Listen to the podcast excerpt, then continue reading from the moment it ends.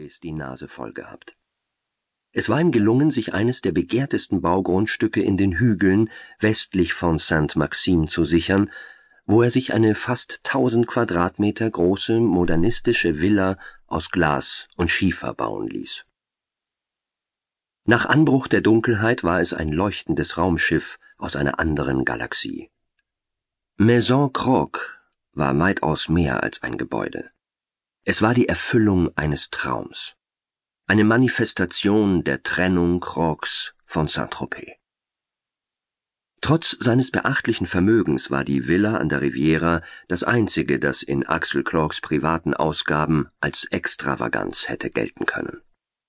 Zwar hatte er zweistellige Millionensummen für Kunst ausgegeben, betrachtete diese aber als Investition, genauso wie einen Wohnblock oder ein attraktives Grundstück.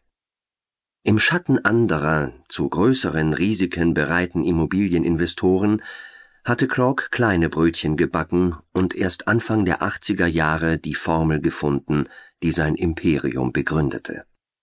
Kleine Einkaufszentren in Südnorwegen, wo es eine zufriedenstellende Bevölkerungsdichte gibt, die Entfernungen zur nächsten großen oder mittelgroßen Stadt jedoch mehr als 70 Kilometer betrugen Viele der Zentren wurden in aufgegebenen Industriegebäuden untergebracht, wodurch die Investitionskosten auf ein Minimum beschränkt blieben.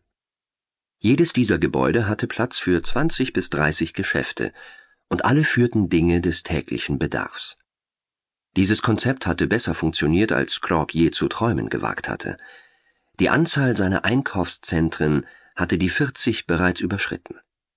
Einzeln betrachtet warfen sie zwar keine astronomischen Summen ab, aber zusammengenommen waren sie eine Goldgrube.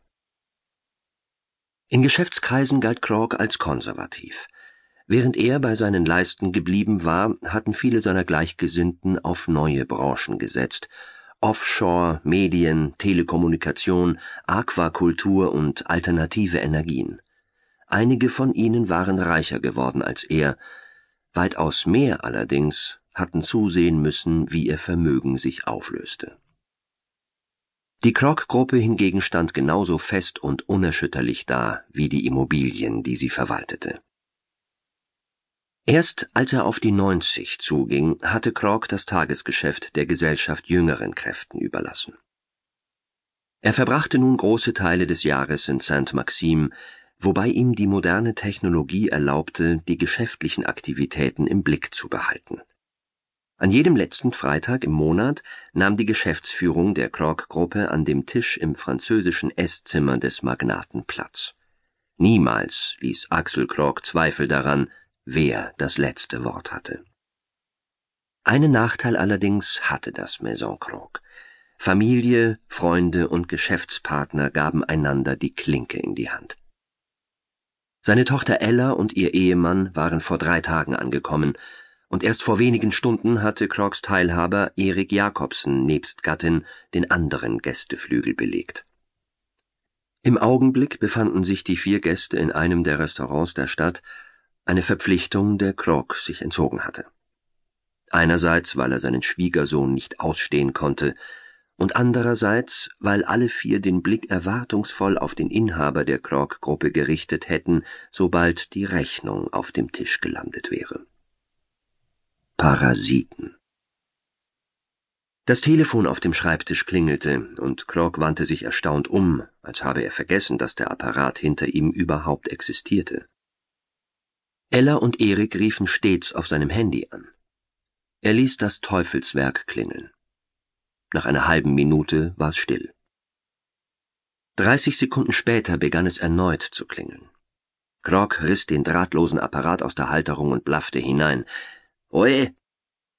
Die Stimme am anderen Ende der Leitung stellte sich als Pierre Vigny vor, Schichtleiter der Wachgesellschaft La Sécurité Nationale.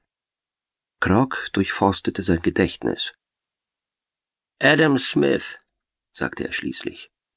Der Name des legendären Ökonomen fungierte für Eingeweihte als Codewort im Maison Krog.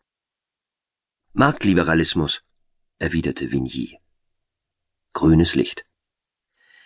Es tut mir leid, Sie so spät noch zu stören, Monsieur Croc, fuhr Vigny fort, aber auf meinem Bildschirm sehe ich, dass einer der Sensoren an Ihrer